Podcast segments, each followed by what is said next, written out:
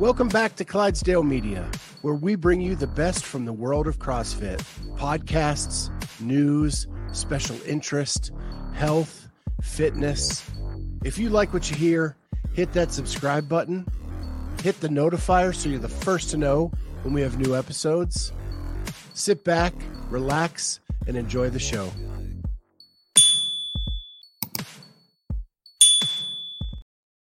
Good Tuesday evening, everyone. Welcome to the Clydesdale Media Podcast. My name is Scott Switzer. I'm the Clydesdale. We have with us the one, the only Paige Semenza. How are you, Paige? Hello. I'm doing well. How are you? Great. We have Kat running the board, so she'll be in the chat with everybody tonight. So say hi to her when you drop in, uh, but she'll be producing. So, first things first. Um, what's it like being a homeowner? Oh. I'm not the homeowner. Um, ben is the homeowner. We aren't married yet. So, um, yeah, I it's not that fun when problems happen. So, but luckily like my mom has my mom worked for the city of Wilkes-Barre, which is a, a you know, a town here um, doing health inspections. So during her time in her career, she made a lot of connections with um, people that can fix houses and get take care of pests and all that stuff. So um, we had a pest issue and just ants, but yeah, she luck fortunately was able to to get us help with that, and it was pretty easily resolved. So yeah, could be stressful. I've, I've owned I have owned my house for 19 months now. Uh, we have a new roof. We have a full uh, black mold system in our house now. We have termite control. Yep. Uh, yeah, just to name a few things. 19 months, yeah. all that stuff. it's not, yeah. When things, you know, when things are going wrong, it's, I mean, houses are a lot of work, but um, we really enjoy our little humble abode. So we take good care of it. So, speaking of Ben, last time we were on, you guys had just been together for about 20 months, and it's been almost a year, probably yeah. eight, nine months since we've been on. And uh, so, how's that all going? Things are good. Things are really good. He's actually still at work right now. So, um, I remember we talked about having him on the podcast next time. Um, but things are going well. So, you know, he's busy with work and, uh, you know, trying to balance that with the social life and getting to the gym and um you know but things are good and i'm taking care of things at the gym we take care of things at home so we have a pretty good balance. So jody asks wilkes-barre pa mm-hmm. and i know that to be factual yes. Yep. So i am living right now in Olyphant. Um wilkes-barre scranton are like the two big cities that you know people know Scranton for the office, but uh, so we kind of live in one of those small towns within the Wilkes-Barre Scranton area. Yeah, I was, gosh, when I was a kid swimming, what probably before you were even born, um, I was swimming at the Keystone State Games. They held them yeah. in Wilkes-Barre one year. Yeah, and That's and great. usually it was at Penn State, but for some reason that one year it was in Wilkes-Barre, and I was over there. My God, it was such a long travel from Western PA, just oh, north yeah. of Pittsburgh, all the way up. Mm-hmm. I know. We and when I went to college in Ohio, it was just straight across Pennsylvania. It's the most boring drive. Um, but yeah, I used to do the Keystone State games with ice hockey. Gosh, that's such a yeah. feels like forever ago. Yeah, it it actually you know, Franco Harris just passed away in the last few months. He was such a big proponent of the Keystone State Games, yeah. at least when I was doing it. Um, awesome. I was really sad when he passed away because I got to meet him at the Keystone State Games, and um, and he just loved kids and doing things for kids, and yeah, um, it was awesome. That is awesome. So how did it how did it work for ice hockey? Because I know in swimming they divided the state into four, and so I was northwestern Pennsylvania and we put a team together and we would compete against Southwest, Southeast, and Northeast. You know, honestly, I can't even like hockey wasn't a huge sport, especially for women. So I honestly can't even remember how that was broken up. I mean, I'm impressed you remember that. Like I I can't remember.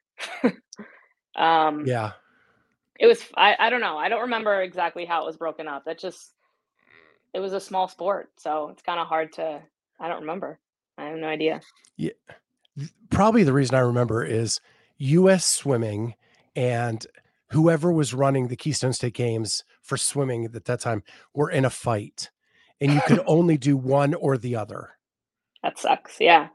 Well swimming is so i mean swimming here is really big um at least from like a friend like a friend of ours runs a, a club team and man it seems like she is busy every single week and weekend with their with the swimming team it's seems awesome but I, I said last time you were on the show that I'm a self professed mama's boy. I don't know. I really don't know how my parents did it with my swimming career. Like, the travel as much as I had them traveling, yeah and my dad was unemployed when I was like, it was the 80s, steel mills were shutting down. And I don't know how they did it. Uh, honest to God, I don't know. sounds like good parents make it work Yeah. And I want to kind of dive into that too, because you talked last time about you, your mom would drive you two hours one way for a 60 minute practice and two hours home. yeah One, that was middle what did school what did that do for your relationship with your mom? Uh, we I have a really good relationship with my mom. Like she traveled everywhere with me, um, has supported me when I've made crazy decisions, like you know wanting to quit a job to get more competitive in CrossFit. Um, so ever since I was in middle school, like it's it starts with her. It starts with my her and my dad. You know, so they've always been supportive. And you know when you argue about you know following MapQuest over and over again. Um, you start to make a lot of laughs along the way as well. So my mom is pretty awesome. Paige, when You I was doing the long not distance, yeah, when I was doing the long distance driving with my parents, like they took me to private lessons that were an hour away, like lots of stuff. We didn't have MapQuest. It was the unfolded massive map. And my dad swore he was the best at reading it. And of course, we always got lost. And but it but it was those times that like brought me to get so close with my parents because we spent Mhm. so much time in this little tiny car together and Yeah. all we could do is entertain each other. Yep. And even, you know, through college, like I lived away in Ohio. My parents were in Pennsylvania. So I I called my mom a lot more often than I called my dad, but um, you know, it's you always have the connection with them and they came out every single like game weekend they were there. So yeah, my mom, they were road warriors back when I was in college. They would drive, you know, great lengths to see a game. The other question I have about that is that that creates a grind, right? Like as a hockey player, you have to want it so bad to be to be willing to drive all that way to practice. And do you think it made you the athlete you are today? Yeah, definitely has, you know, a, huge impact in in learning what commitment is and um, you know, discipline and being dedicated to it. You know, you could use all the big cliche words, but you know, they're they're there for a reason and they they teach you, you know, value of, you know, time and and managing time and all that kind of stuff and um we loved it. Like my mom, like we look back on it like we wouldn't change a thing. We talk about that a lot um, but we also look back and we're like, how the hell did we do all of that driving? Like late night driving, early morning driving. Like we look back then now and like it's exhausting just going for a two hour road trip in the middle of the day. Right. Yeah. Yeah. So- So I went to college at Ohio State too from Pennsylvania. So as on swimming scholarship. So then I only had a four hour drive back to my parents' house. And it seemed like an eternity. Yeah. You had that plus another four hours. Yeah. Across, the across the rest of the state. Yeah. So were you able to get home much or was it more just phone calls and them coming to see you? Um, I definitely went home a lot of breaks. I spent summers in Ohio, but um, you know, a couple of friends would we would take a long weekend road trip to my house or um I would just go home to visit. It was always exciting to drive home. It was always hard to drive back to school. Um, sometimes, and then vice versa other times. But I always loved getting, you know, a small weekend in no matter what. Um, but my mom and dad came out a lot, and they would come out even in the summertime when there were no games going on, um, and I was just taking some classes. So we we made it work. Yeah, my dad looked at it as a challenge every time he came to Columbus. He he knew he could beat the four hour mark. He just had every to do time. it just right, and he never could. It was really? always four hours. right. Always four hours. I know. We're always like, okay, it's only seven to seven and a half. It always takes seven and a half, even when you're on like the easiest stretch. And it just, time just warps. Yeah. So enough about all that stuff. But um, well, one more thing. I got to tell a funny story because when I you said when you got home, like it was tough to go back. And one time I remember it was like a Labor Day or a Memorial Day, one of those weekends. And I tried to stretch it one extra day, but my parents couldn't bring me back. So I I bought a Greyhound bus ticket. Oh, Worst mistake of my life. never done that. I ended up in the Cleveland bus terminal at two in the morning, waiting two hours for the connecting bus to get to Columbus. Oh, And oh you see my things gosh. in that bus terminal that no 18 year old boy should be seeing. yeah, well, I mean, you're taking a four-hour trip on a Greyhound. They probably have to make a certain amount of stops and s- stop for a certain amount of time. Turns into what a 12-hour trip or more. Yeah, it was overnight. I got home. I got to Columbus at seven in the morning. Like it was stupid. Oh, that's exhausting. Yeah. So um I'm gonna bounce around a bit. Um, I know Corey asked this question, so I'm gonna go ahead and, and get it's in my notes, so I'm gonna get to it now. All these rankings have come out recently. hmm Uh, Brian Friend released his female rankings this morning. Um, there was also the world rankings, and I want to kind of talk about that. So Brian Friend had you as the 31st woman in the world. Um, the world rankings had you at 27, and you but you finished 21st at the games. So what does that all mean to you, and does it even matter? Um, I mean, I think Brian Friend does his research, right? Like, but at the end of the day, you know, I I'm the one here putting in the training and you know, everyone else is putting in their training and what they're doing, but I mean, you're not going to really know. I think it's a, a cool way to do predictions, but you're not really going to know who is doing what or how well anybody does until it happens. Um, you know, so I he's been pretty accurate with me, but um yeah, you just you never know. Like anything could happen, you know, people can come out of the woodwork just like that. People can say they're not competing this year just like that. So it's just, you know, you really aren't going to see the leaderboard until you see the leaderboard. Um, but I mean, it's just cool in general. Like I'm, I'm putting in a lot of work and to see, you know, to be in the top 50 in the world. I mean, in you, you just you think of that when you put it in perspective, it's really amazing. So um, I'm just gonna keep putting in the work, and I love to do it. You know, so So I, I was I was having a conversation with Carolyne Prevost offline, and I asked her what her thoughts on were on the world rankings, and she said, "I can finally explain to somebody like how good I am that doesn't know the sport yeah, because you can say I that's a good finished this at it. this event or this at this event, but being able to say I think she was twentieth in the world rankings, like hmm I'm top twenty in the world." Then our friends that don't do CrossFit understand what that means. Right. Yeah. When you you know look more into it and you just hear you know a worldwide ranking, you know, like that's pretty cool to think that you're in this very small percentage of of people. It's kind of similar to a Division One sport. Like not many go Division One in a, in a sport, and not many go professional outside of you know when they're done with that sport. Like it's a very small percentage of people. Um, so it's definitely something to be proud of, regardless of who's saying where you're sitting or or what. You know.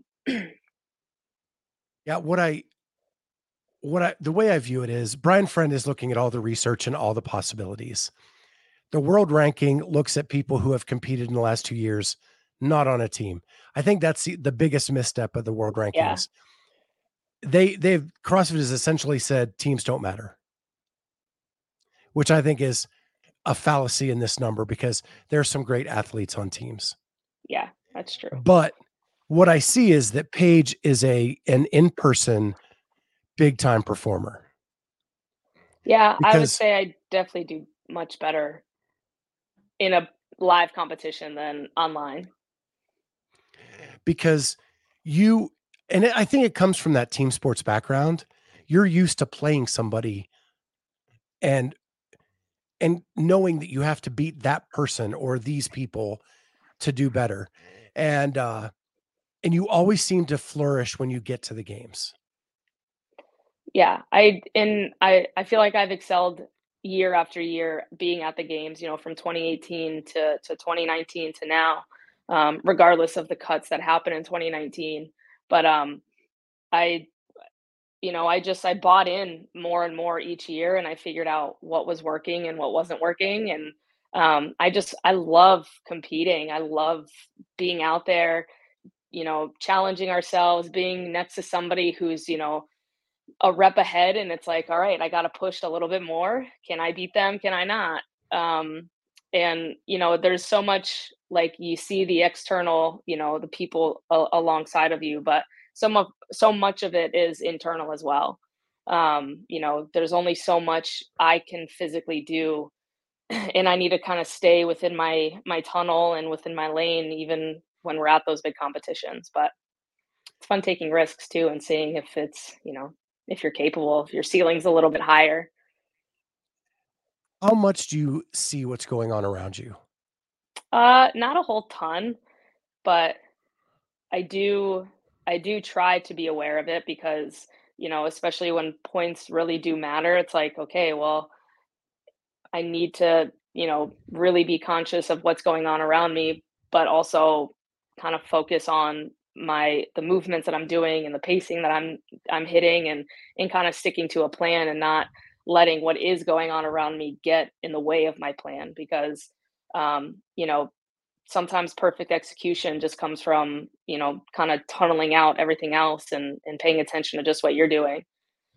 Um which I would say in most cases is when I will perform best is you know keeping a tunnel vision when I'm at a competition but there are times when you have to know what's going on, especially ones that are like, you know, super fast or elimination style workouts. What if it's a workout? And and the reason I'm asking this is I listened to a podcast with Rich Froning earlier today, and his love for the gamesmanship of of the event itself, and like he was using an example where he the other person was better than him at one aspect of the workout but he was better than the other person on the other aspect and how he had to game that to know where to make his move and when to like knuckle down and go unbroken. Mm-hmm. and that that's what he loves about the sport of crossfit. That in in game strategy when you know that this person has you here you have them here how do you get ahead? Yeah. Yeah that's true. Um everyone kind of has their movements too um, and you kind of start to they start to the more competitions you do and the the more training you do the more you kind of build your athlete iq of of you know just learning about yourself you start to figure those out. Um, like in competitions i've i've started seeing that i'm a good person to rope climb and when in training i never felt that way i never had the confidence to do it. Um, but it's been it's been programmed a lot more. Uh, we do it a lot more in training. I don't cherry pick those pieces, and because I know I need to get better at them. And when you actually put the time in, it's like, okay, yeah, you you see it, you see it, you know, you see it for what it is, and you're like, oh, all right, I am. This is a good movement for me. Let's take advantage of that. So I, I like that too. That's a, I'm sure it was a good podcast to listen to with Rich. Yeah, it I, am just fascinated by the mindset of an athlete because, like, as being a, a Division One athlete for a brief time, um, like I gamed my events as well. I mm-hmm. swam the IM. I knew my breaststroke was going to lose me ground. How do I get ahead enough that I can sustain that? and then finish yeah. off on the freestyle. Things like that. I love the thinking behind that. Mm-hmm. But I so I want to kind of transition now into programming. You've talked about that. You've been a misfit athlete for a long time. Yeah. 2018. And in this day and age, it seems like the training camp thing, there's a lot of movement and a lot of things, a lot of like not loyalty that there used to be to, to kind of a program. Yet you've stuck with Misfit the whole time. What is it about that crew that makes you want to stay? I mean, first, I why fix something that's not broken? Um, even you know, we've had athletes here where I live that are are getting more and more competitive with it, and they've they followed Misfit for a while. Like back in 2018 when I first started following Misfit, um, saw success from it, and then they just started bouncing programs, and I just it didn't even I didn't even think twice about it. Like I just they I've seen success with Misfits programming. I've seen them evolve their programming and their mindset around training and lifestyle and how to make yourself, you know, a well-rounded athlete and human that it's like, you know, they don't just care about the fitness and the training that you do. They care about who you are as a person. Um, and I just, you know, I I slowly developed a, a really good relationship with my coach Gabe and it's it's working. So i just i just would never you know try to change something that's not broken. I see progress i see success um, and i have fun and i enjoy uh, working with them with drew with with gabe with all of them ted hunter you know so it's just it's awesome. They don't seem to like market themselves which kind of seems to be your mo as well right that with all this stuff going on, you have like you have underdogs out there all the time, and you have HWPO and Mayhem and and Training Think Tank and all this stuff, and you're just being bombarded with it all. And Misfits is just kind of under the radar, doing their thing. And when I first went to live semifinals, the support I saw from that from that crew, like sending you all shirts and and yeah. and being there with you, and it just it seemed like a really cool kind of outlaw um, group because they're under the radar. Nobody really knew what was going on with them, and maybe that's where Misfits comes from. Yeah, I uh, I do love like I anytime I talk with Jen, who does a lot of the back end stuff, like it's it's athlete first, and that's you know that's one thing to love about Misfit.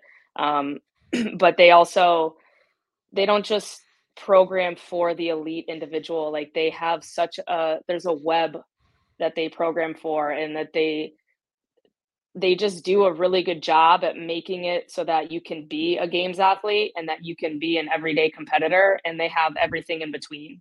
Um, they have their affiliate programming like you know we have i'm a remote coach with them as well so i have a few athletes that i work with uh, you know under misfit athletics and we have remote coaching meetings and these meetings are about you know blocks of training that are well in advance. Like they are just constantly thinking and trying to evolve as the sport evolves and it's just so informative to see that kind of stuff and see how much passion and work they put into it. Um, so you know it, i started following them back in 2018 but it's also become you know i'm just a really proud person to be part of a company like that and see the the passion that they put into everything. So now you're remote coaching with them. Is that what you see as your future when you're done with the athletic side? Uh, I I mean I coach in person as well here at our gym at CrossFit Vertex. I love coaching. I I definitely would like to get more involved with the remote coaching side of it.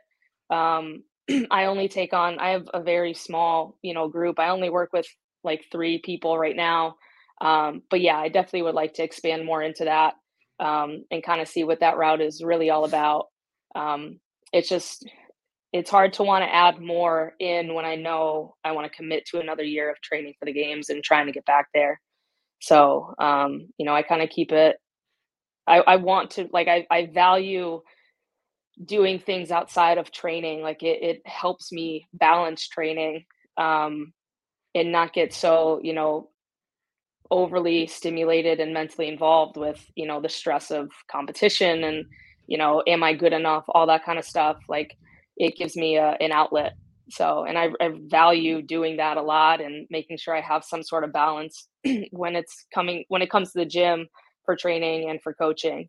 Um, i've talked about that quite a bit with with gabe about you know i need to do something outside of training to make sure that i'm not you know either crushing myself or just getting too in my head about it.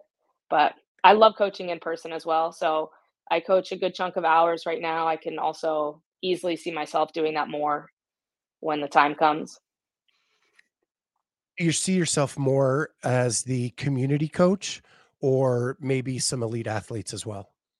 Uh, i would definitely love to work with elite athletes. I just I I I won't say that they're easy to work with, but I, I love the discipline that's involved and in seeing an athlete that go out like, you know, gets after what they want um, and takes your advice, you know, really to a T and, and really tries to listen and and dial in a lot of the aspects that it takes to become an elite athlete.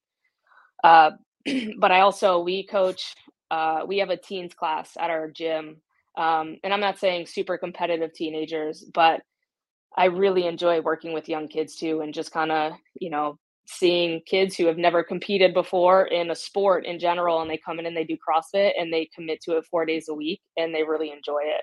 So, um, even you know, if there's kids that become more competitive with it, awesome. But just to kind of be part of the mold that they are forming is kind of cool.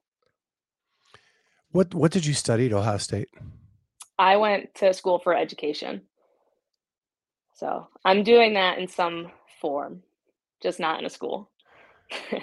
yeah, you, and you you give off the vibes, like the teacher vibes. Um, I guess I can see it. Yeah.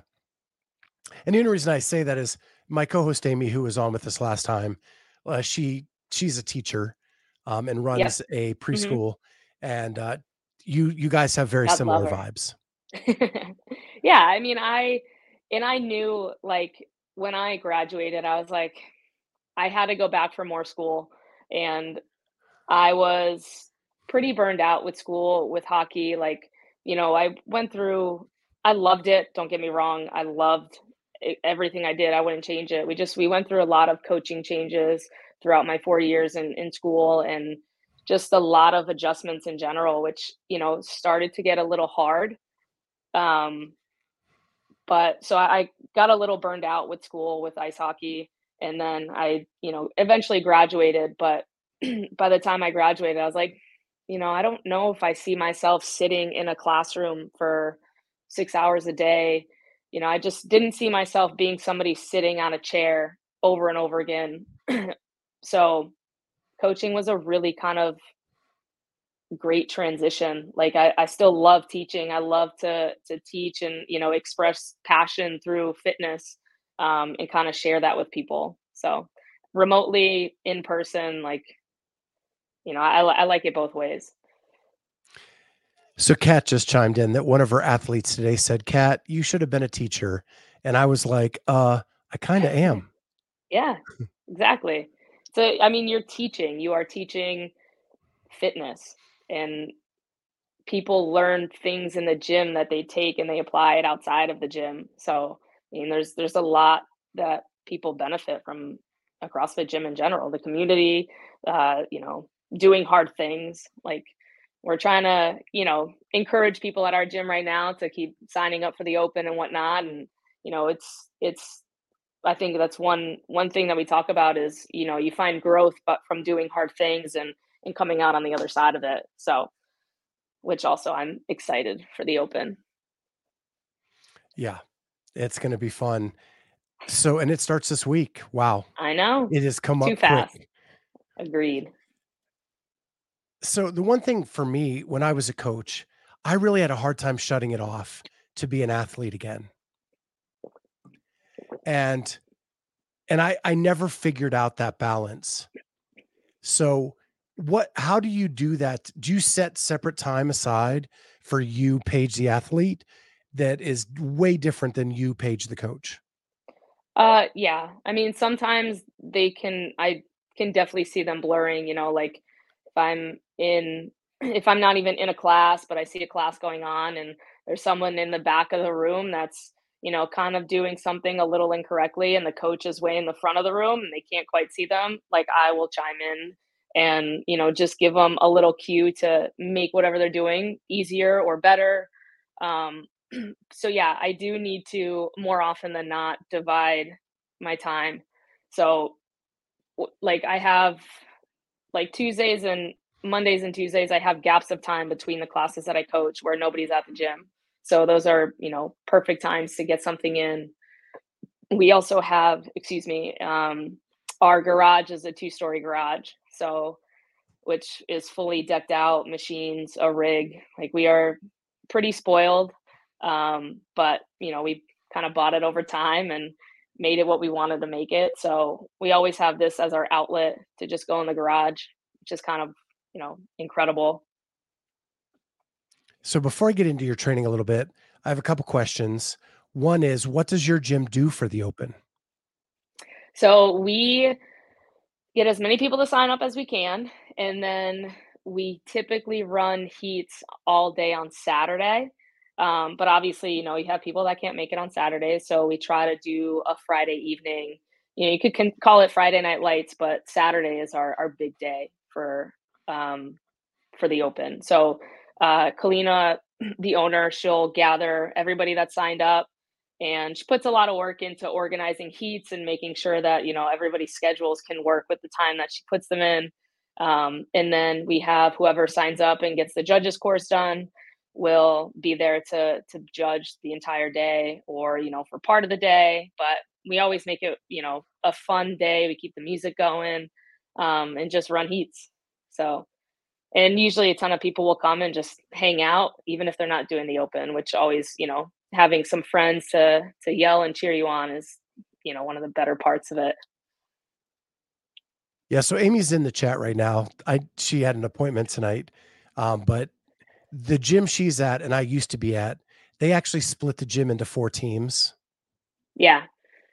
That's and awesome. then it's a it's a competition, but not just your open score, but like every week's a theme week or hmm a charity week or whatever, and you get bonus points for like bringing fo- food to donate or whatever Oh, for that's charity week or dressing up dressing up like a superhero or whatever that theme week is.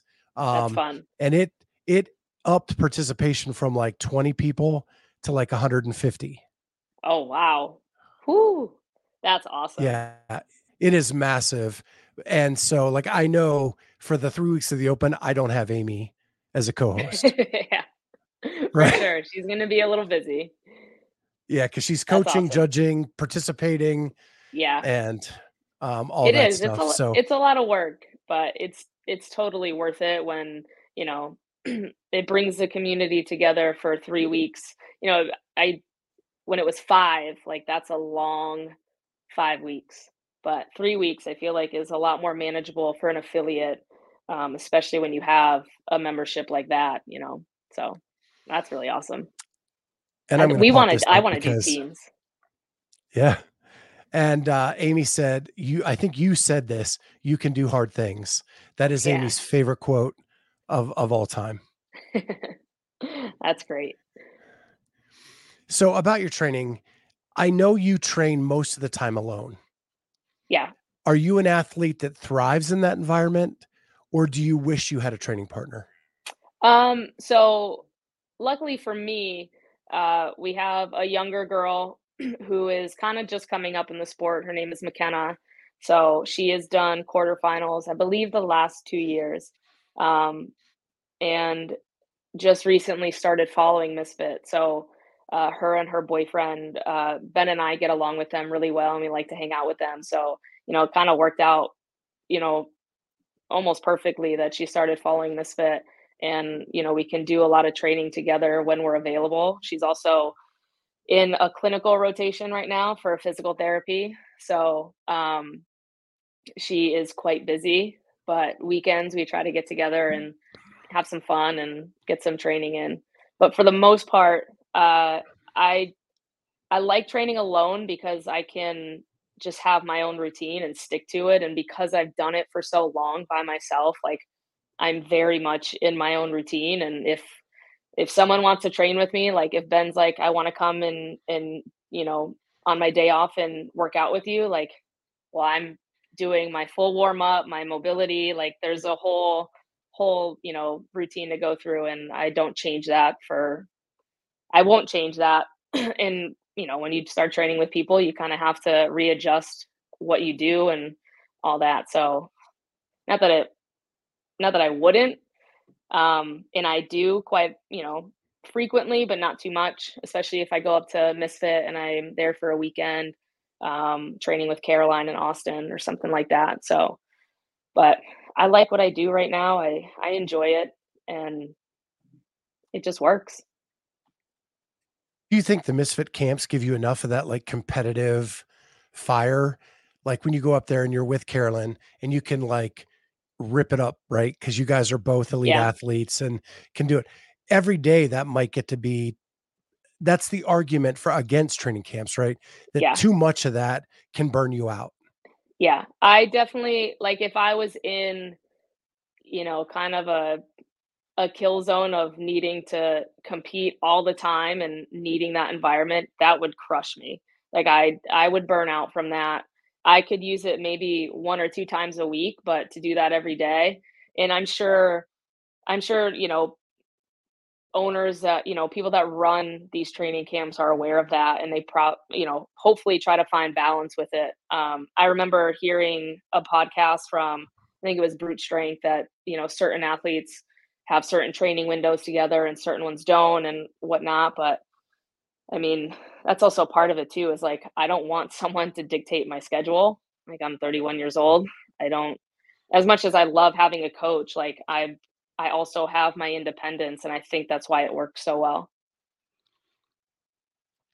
Being 31 and in the sport with all these young teenagers coming up.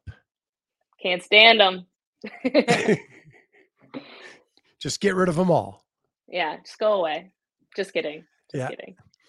So, is there a sense of pride that you're still performing at an elite level, making it back to the games, uh, essentially top 20? Um, and all these young kids are coming up and trying to to bump you out, but you're not going anywhere?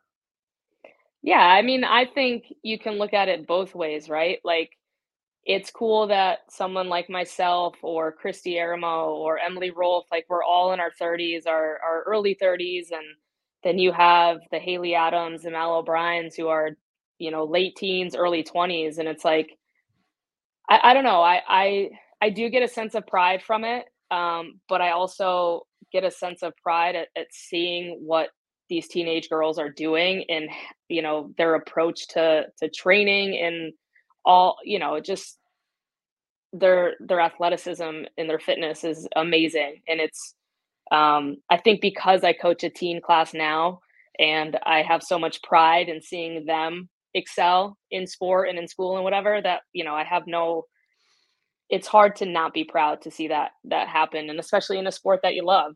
Um but yeah i'm damn sure going to keep trying to compete with them and and hang on right now.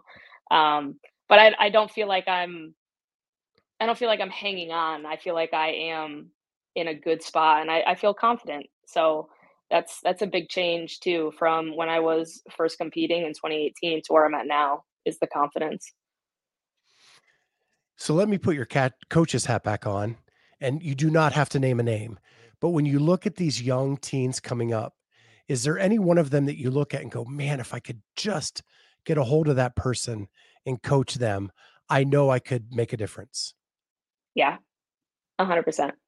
Um, there's a few, and I I kind of you know get to you know I McKenna follows Misfit and we train together. Like I'm not her coach in any any way, but you know she kind of can see what I do and how I you know go about certain training pieces and how you know their strategy and you know how it can be something as simple as rowing, but you can have, you know, so many things to think about as far as pacing and all this stuff. And, you know, just kind of giving her those little tidbits is kind of cool. And I'm really excited to see what she does, especially this year. Um, but you know, even remote athletes too. Like I, I did work with a teen at one point who like had just recently aged out, but she had been to the games in in the teenage division right before she aged out, which was really cool to work with her. Um, and we have a couple teenagers through Misfit, Jenna Michelotti, uh, Sophie Schaff just uh, aged out. Caroline Wolfel was the one that I had recently or had worked with in the past. Um, it's just cool. Like it's just to see like and I'm sure, you know, someone who's coaching them specifically like Sherb can, you know, attest to seeing their progress and their growth in in these short, you know, little windows of time of of 2 years or 1 year um from their games results and they put in the work and they're just man, they're so impressive. It's funny because talking about it, you can see the excitement you have for the future of the sport. Yeah. And not only like for yourself, but the sport overall and where it's going and how almost like how you can play your part. Yeah. And I mean, we had, we just recently ran a teen competition here. Um, and again, not an elite level competition. This was kids that are just, you know, everyday athletes at their own gym. And we had this little peanut kid, his, he's nine years old. Um, he had been doing CrossFit for I, I don't even know how many years, but you know, our gym allowed him into the 10 to 12 age group division. And he was one of the only kids to climb the rope in his division. And like everybody's in awe by this little kid because he's literally like this little peanut. Um, so it's just so cool to watch them and kind of learn what it's like to get gritty and to, you know, really have to kind of suffer a little bit. You know, it's kind of fun to watch. All right. So now I want to get to the part that I've been most excited to talk to you about. And this is the juicy part of the the podcast. so hit me. You're coming off the you're coming off the floor at Wodapalooza, and a reporter asks you how you came out of nowhere to win an event. And you had a little bit of a salty response. I did. so I felt bad because what he was talking about was the specific event in general. And I was just like, nope, I'm just, I'm going to say it. I'm going to get it off my chest because it's been here for so long. Um, and yeah, I just, I let it out. And I actually messaged him later. I'm like, listen, I'm so sorry if that was rude. I didn't mean to come off like that. Um, it just came out. And I just had so much adrenaline from that actual workout and how well it went. So yeah, that was funny. So you see everyone's comment was rude. Right. So your comment was that you haven't come out of nowhere. You just don't follow me on on Instagram or social media or something to that degree. Yeah. So you said on our last podcast that you don't want your phone to be a part of your day, like mm-hmm. that that is a distraction, not something that you should have to do throughout the day to be a successful athlete. Am I capturing that correctly? Yeah, that's pretty yeah, it's pretty much it.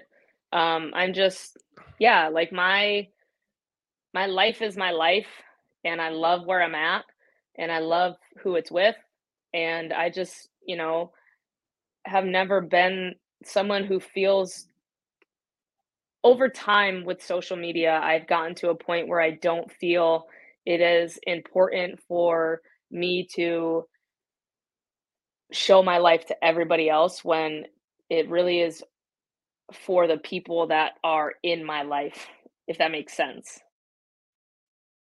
So I don't know. Yeah. That's just kind of, you know, over time I, I've grown to be that way. Like when I was younger, like back in 2018, um, I'll be completely honest, like 2018, 2019, like I wanted the social media following. I wanted all of that because I saw the years before, like 2017, 2016, you know, these athletes they they qualify and their social media explodes, and that never happened for me.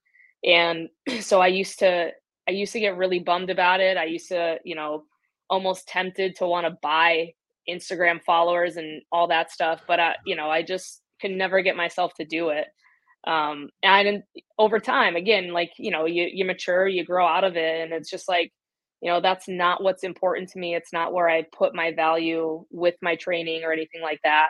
Um, and I probably just need help. like I don't, I don't know what I'm doing. I try, um, but what people see on Instagram is mostly like really just me. Like that, there's there's nothing more to it. I I know I'm not some super flashy person, and you know I just try to keep it pretty real and pretty genuine. And um, every once in a while, you know, make a little sassy comment. which which is why why I love following you. Thanks. Um and and I get it, right? Like we're in this business too, right? Where we're trying to gain a following so that we can get more listeners, more mm-hmm. subscribers. Mm-hmm. I mean, that's all we're like that's how our monetization happens. Yeah, and, right. And it's so frustrating when you see I think I commented back on your uh so Dani Speegle commented back on your comment and then I commented on that that because she said something about don't you hate it when the reporters don't do their homework? And that triggered yeah, me yeah i saw that. Because I, did see that. I was like damn it like i do all the research i know everything and i don't even get the opportunity to get that close to ask you that question. Right. Right. I know. Right? I, it's a hustle too like you are you have to hustle to to create content and to to do all that stuff and my hustle is doing the work in the gym like i don't put more into my social media and you know maybe that's a, a fault of mine but um you know i do what i do and you know for some sponsorships you have to do a lot more and all this and um i don't necessarily have that right now. I have you know i have a lot with most of my um, requirements come through like doing things with Misfit, Sharpen the Axe, Proper Fuel, and those are really the only three. And you know, funny enough is it's Misfit Athletics, Sharpen the Axe, and Proper Fuel. They're all, you know, owned by the same people. Um, so yeah. which is also kind of cool. And again, you know, kind of another reason that I enjoy being with Misfit. So if you were to come in the sport now as 17, 18 year old, as I say, you're making me and, young, right? Okay. Yeah, as a 17 or 18 year old. And the way the sport is starting to trend with a growth, right? Do you think you have to have a social media presence to be able to make it your career? Um, no. I mean, I I'm definitely not well versed with social media enough to know, but I feel like my first answer would be no. Um, I mean, I still think you see kids coming up and, you know, kind of showing themselves like Annika Greer, um, you know, in 2020 was supposed to go to the games, right? COVID happened. And then Wodapalooza, I think the following year, like her Instagram, you know, social media just kind of flourished from that, from I think it was like one event. Um, but I don't know prior to that, but I don't think that she had a whole ton of following. And then I look at someone like you know, we have two Sabatinis at our gym who both went to the games. One, both podiumed. Gigi was in the uh, older age group when she podiumed, and not a huge social media following, but you know, still competed at the highest level at her age at the time. Um, I don't think you need it. What do you think? I think as it grows, you almost have to look at yourself like a business. Yeah. Like what That's investments true. are you go are you going to make into your business to sustain yourself? Now, you love coaching and and so you that gives you the opportunity to not have to do X, Y, and Z, right? Because you can support yourself. Yeah. That's true. Um, but if you look at an athlete coming up who doesn't want to coach, they just want to focus on their career, there's really only one only one way to make money and that is yeah. through sponsorships and to do that you have to treat yourself like a business. What i think the the bad part of that is is we don't get anybody's authentic self at that point. Yes. Agree right? Like with with Definitely you agree. i get authentic Paige because you don't care and you're not looking for the sponsorships which is refreshing but these young kids coming up they're being told they're being told what to say, how to say it, and how to get the following so that they can sustain themselves over the next 10 years. Yeah. And, you know, kind of what I think a negative impact, a negative side of that is you have these younger girls doing that. And I'm not saying they're doing, you know, I, I don't want this to come off wrong, but you have girls that aren't or are trying to compete in the sport or in the sport of CrossFit and they want to do it like young girls and boys, like they are like sponges, right? Like if they see all this stuff, they want to absorb it, they want to do it. And for some, that could have a bad, re- like a, a, a negative consequence to it instead of a, you know, a good one. You know, it could have, you know, any, you know, mental health issues and things like that. And it's at such a young age. And it's just, I don't know, that's one of the the impacts of social media that I don't love, especially when it comes to a younger, you know, age group. But and even prior to social media, I mean, I've been a sports fan for a long time. You know, Michael Jordan said all the right things. It wasn't until well after his career was over and the last dance that we got real Michael Jordan. Right? Tiger Woods never said anything out of line until his life unraveled.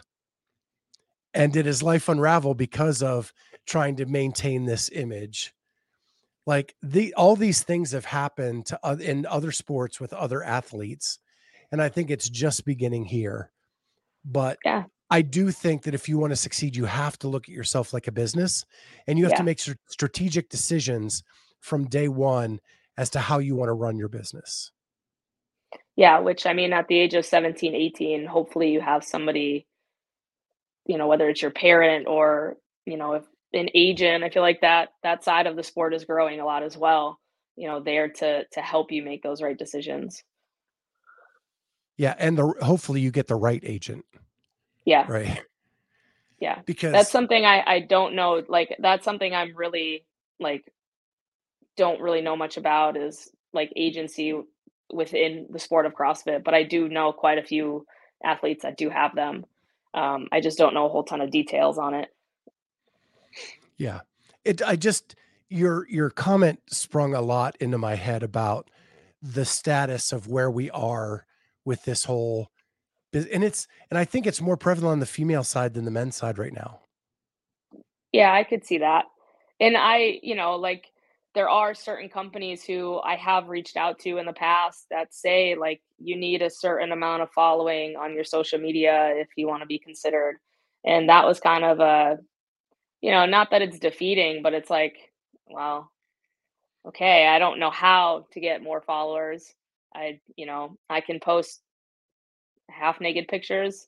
I can post, I don't know, I can do vlogs, I can do that kind of stuff, but I don't have the resources to do that. So, but if you started doing that, then you wouldn't be authentic. And my argument to you, as someone with a business degree, is that an authentic page at your following is more important than someone with over a million followers who's not being authentic. Yeah, that's true. Because that's your true. followers Thanks. are true to you. Thanks. And and and I think that's a strategic decision on your part. Like you're running your business in a certain way that matches you. Yeah. I I can agree with that. I never really looked at it like know. that, like as a business, but I I definitely agree with that. I just don't know if today 16, 17 year olds are going to have the same option you had. True. I guess, yeah. And, and really, you only find out by watching it continue to evolve. Yeah.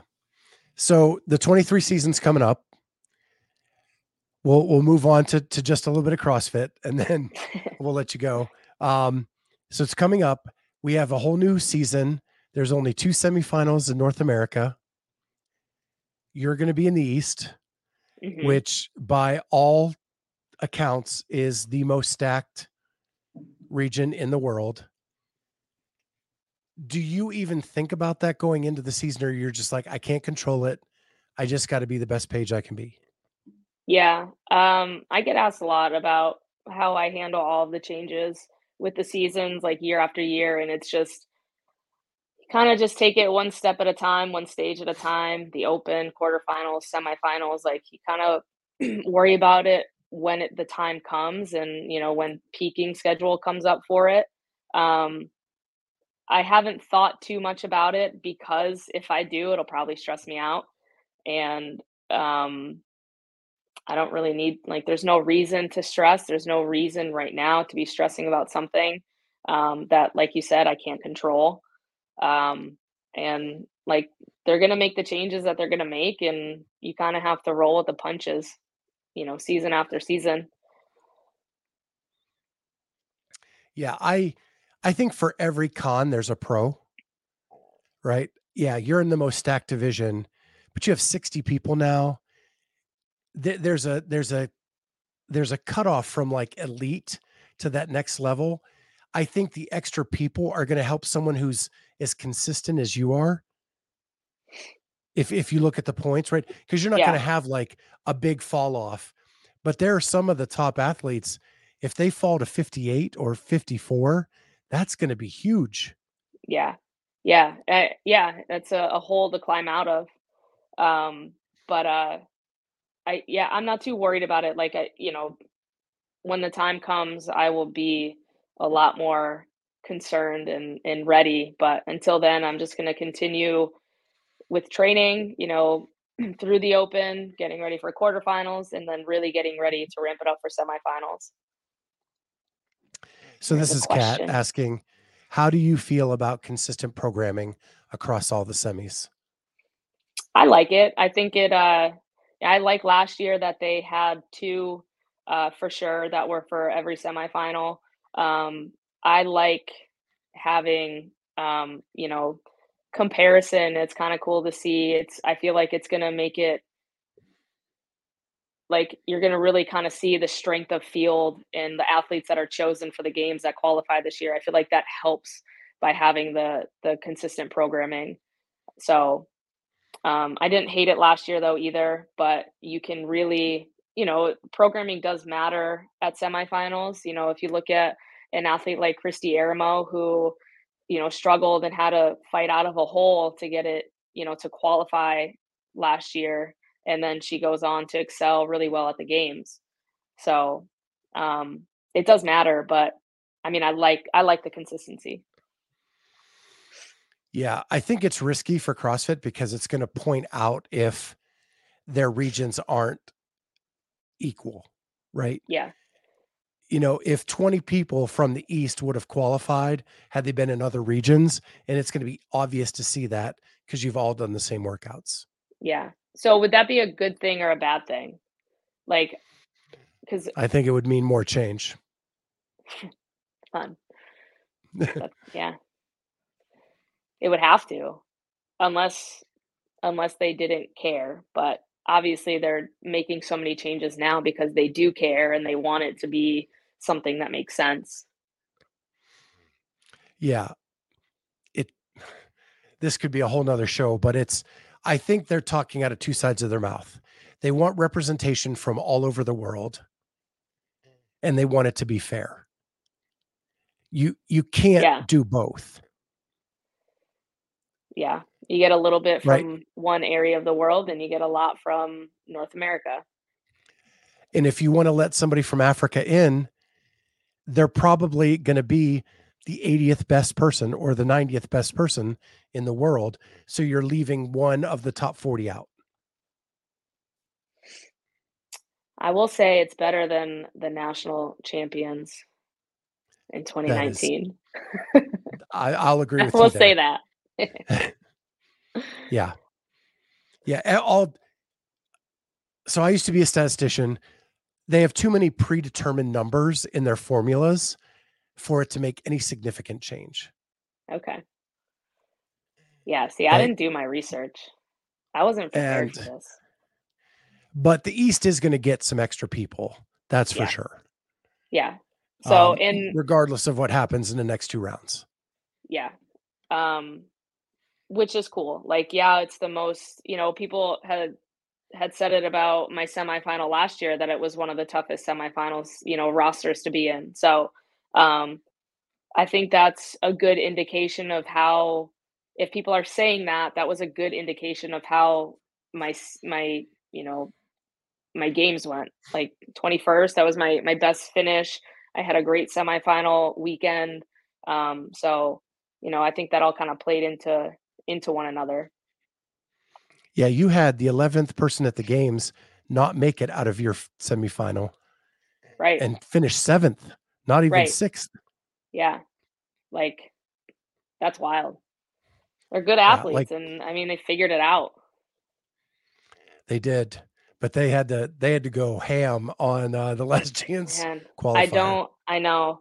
I don't feel I, I feel you know, there was sympathy because I did the last chance qualifier in 2021. Yeah. And it's tough.